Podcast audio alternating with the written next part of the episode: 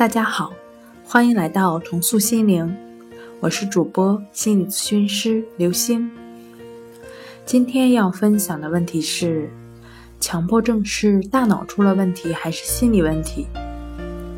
强迫症是只有症状没有体征的病痛，没有器质性的病变，因此强迫症是心理问题。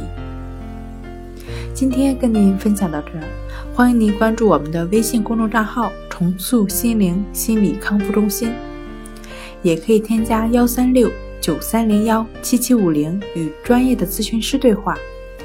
喜欢重塑心灵的朋友们，请点击订阅按钮。那下期节目再见。